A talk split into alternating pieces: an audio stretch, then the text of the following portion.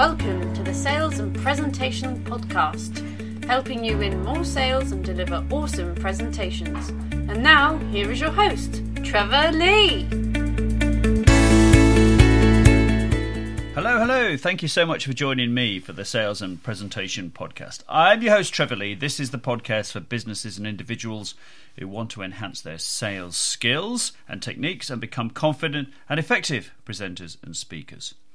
Today's show, it's the beginning of December. This is going out on Monday, December the 3rd. So eh, we are just a few weeks away now uh, from the start of 2019. And for any business, the start of a new calendar year is always going to be a very exciting time. You've got Christmas coming up, you have a great time, and then you're back in, fully refreshed, raring to go when January arrives.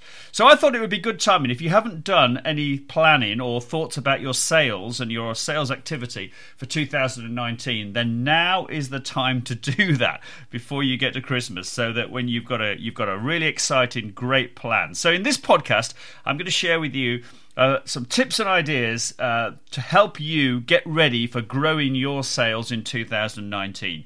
So, a few things to follow. Uh, there, there, will be a, you know all this will be in a blog as well, which will be on my website. So it'll be in great detail on the website. So, but here's the overview of the 2019 plans for you and your business. So, first of all, the best place to start when you're looking at 2019 is to review what's happened in 2018. So, my suggestion is always do an analysis of your revenues for what's happened this year. So, look at breaking them down by product or service or product or service grouping. And then look at look within that analysis. What have been your best sellers? What have been your worst sellers? What are the products or services that create the best margins for you or the ones that have the smallest returns? Where's the growth coming from? Which products or services are not growing? Which ones are actually in decline? And which ones are you putting your biggest investment into in terms of your people, your premises, your overheads, your marketing, and your time? And then look at detail of your customer spend patterns. I like the idea of creating league tables for the top 10, 20, 50, 100 spending customers because this is a great reminder of who your key customers are and it really gives yourself a chance to look at the level of service you're providing to those top spenders. Remember, in most businesses, in terms of customer spend, the 80 20 rule does apply. So 80% of your revenues are likely to be coming from 20% of your customers. So do that year on year comparison as well. So you can look at how the top spending customers are comparing with what they spent last year. And if you take your top 100 spending customers, inevitably, you know, some will have grown year on year, some will have declined year on year. But the simple, this simple analysis will help you start a conversation with your organization about how you can continue to grow the ones that are increasing and halt the declines of the ones who have been spending less in 2018. So, review and analysis of results really, really important. If you don't know where your business is coming from, then get to know it as soon as you can. It will, you know, will wreak a real difference to planning for 2019. Because, you know, do you have targets? Because I think, you know, sales plans and targets are really important. So if you put a, together a sales plan and, tar- and with a list of targets for 2019, all the re- all the re- stuff you did in the analysis of what you've done this year will help you focus on 2019. So think about concentrating your efforts next year on the products and services and sectors where you've seen growth this year and potentially move your resources away from those areas that are showing a trend of decline. Be prepared to stop selling products that are not profitable. Uh, that can be quite difficult, can't it? You know, so um, stopping actually doing something, offering a service or a product, particularly, you know, but but be ruthless because sometimes these products that aren't selling well will be taking up a lot of time and resources. So you know, stop stop working with those customers who give you very little, if any, actual profitable return. Because those customers who produce little return are usually the ones that take up a lot of time. These are known as high maintenance, low return customers. And actually, it can be really quite motivational if you go and do some reverse selling as a cus- you know to a customer. And what I mean by that is that you're persuading them to stop being a customer of yours. Um, it, it, you know, try it, see how it feels.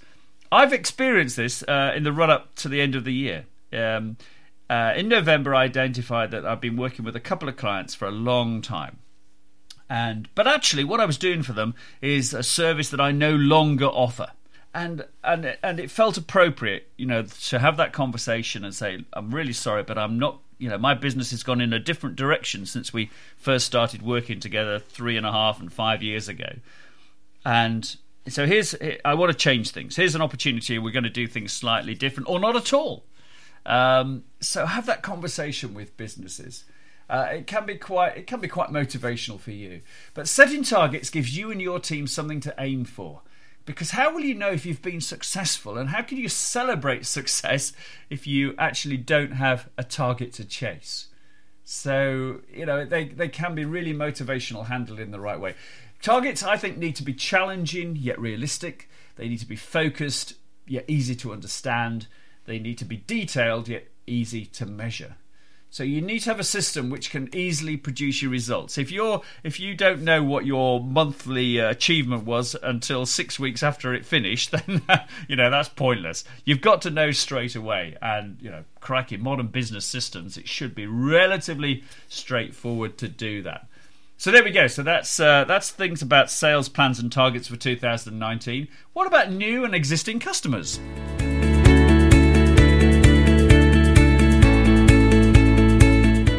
Well, according to Byron Sharp in his book How Brands Grow, all businesses need to attract new customers in order to grow. So, part of your sales planning for 2019 needs to be your ideas for attracting new customers, including an analysis of what sort of organizations and individuals they are. Now, one of the great tools that you can use to, to make this happen is called the value proposition design.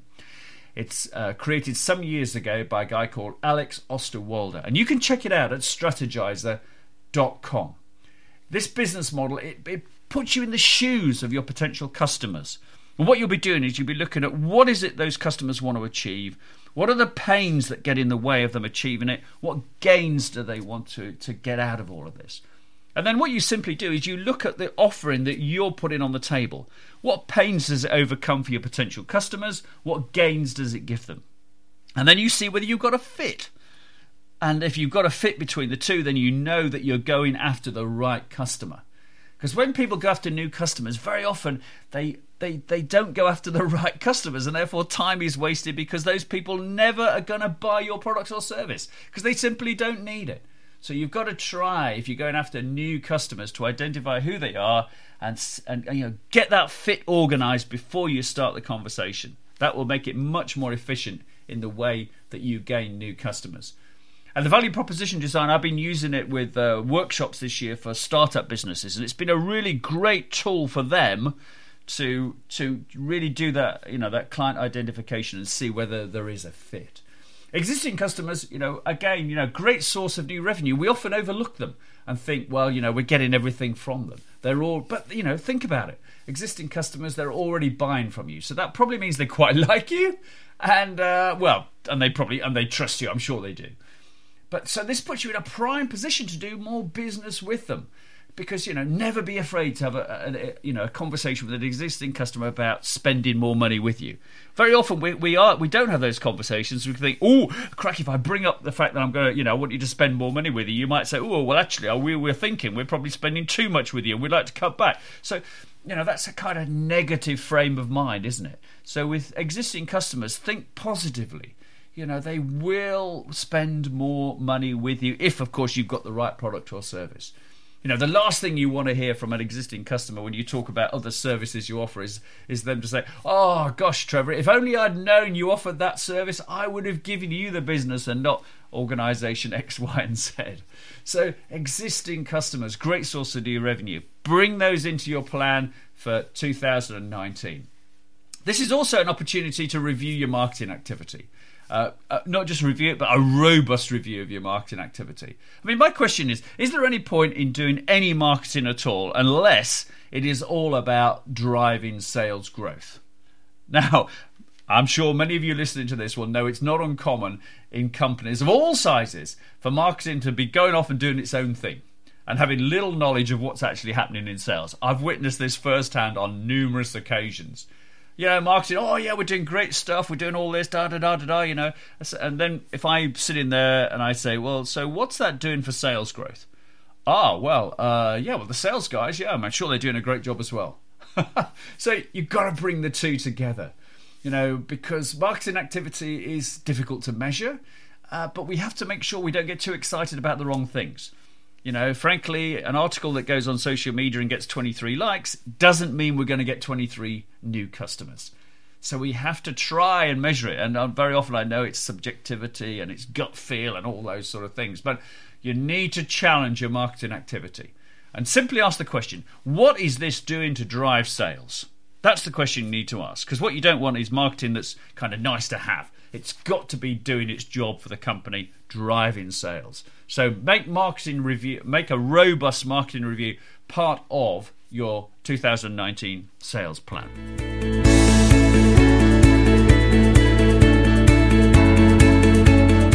How easy is it to buy from your business? That's a big question you need to ask yourself in readiness for 2019. Think about and look, well, analyze all the channels where people can buy your products and services and simply ask that question How easy is it to buy?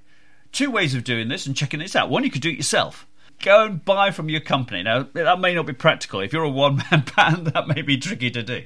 Okay, but if you're part of a bigger organization, then just try and just go and buy or try and buy products and services from all the channels where you sell them and see what happens.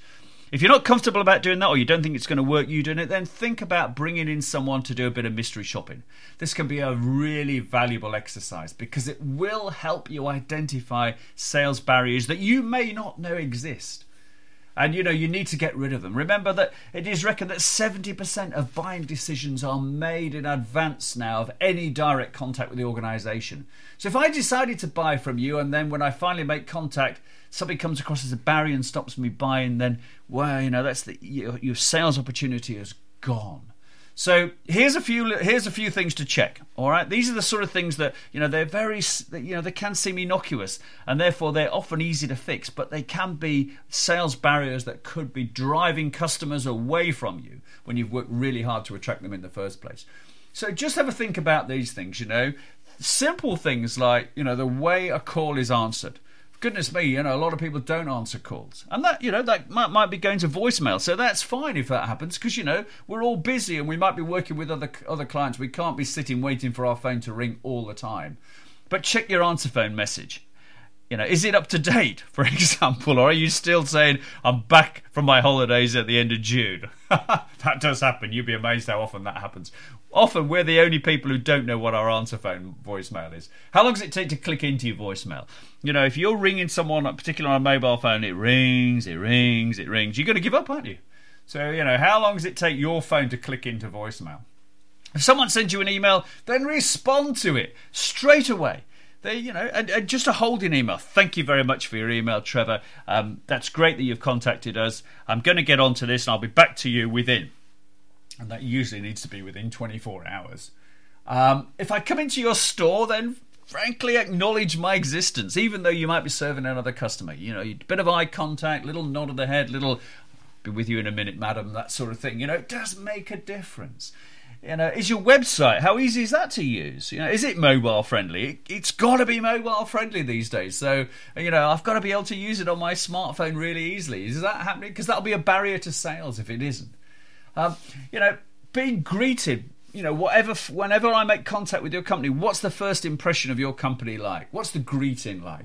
Because you know if you don't show me any enthusiasm as a potential customer then you know that's going to put me off isn't it? You know god there's so many businesses who who are, who are making sales and, and really acting very poorly when it comes to uh, you know greeting customers and making them feel welcome.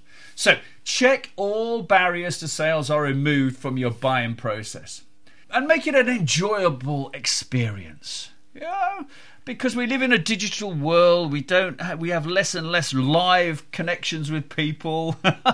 So when we do when someone does have a live connection with you make it an enjoyable experience. That it was a good you know i enjoyed buying from you because you know that's the way you're going to have to compete you know. You can differentiate yourself these days on that customer experience because most of you will be selling similar products and similar services to similar people So the thing that stands you out is your the way you offer the customer experience because that is something personal that other people can't replicate necessarily because they aren't you. They haven't got you. Right, so finally I'm just going to run through six top sales techniques for you. Okay, just very quickly give you six sales techniques which you can implement in your business, which will help you achieve your targets in 2019.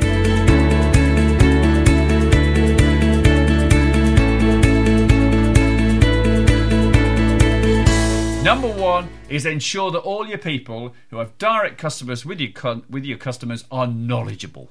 Customers are ringing you because they haven't got all the knowledge that they need. They found a lot out about you on your website and all that sort of stuff. So your people need to be really knowledgeable about all your products and services and what's going on in your sector. That's number one.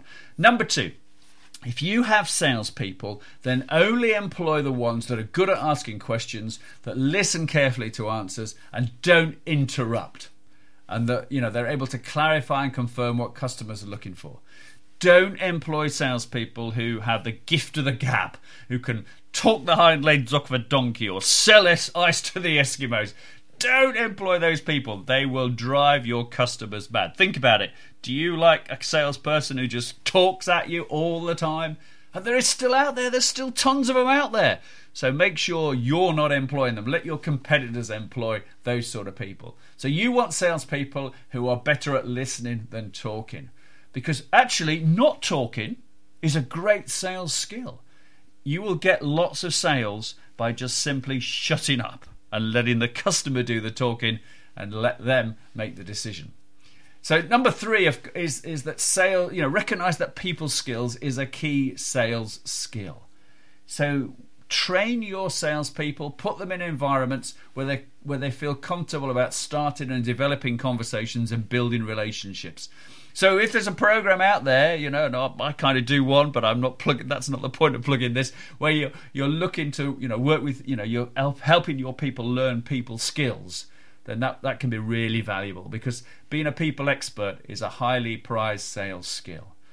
Number four is put calling and visiting ahead of emailing as a sales method because creating live personal interactions in a world where we're bombarded with emails and social media messages is going to give you a better chance of starting a conversation that could lead to a sale. Now, we live in an era where most people don't like picking up the phone and they don't like cold calling and things like that.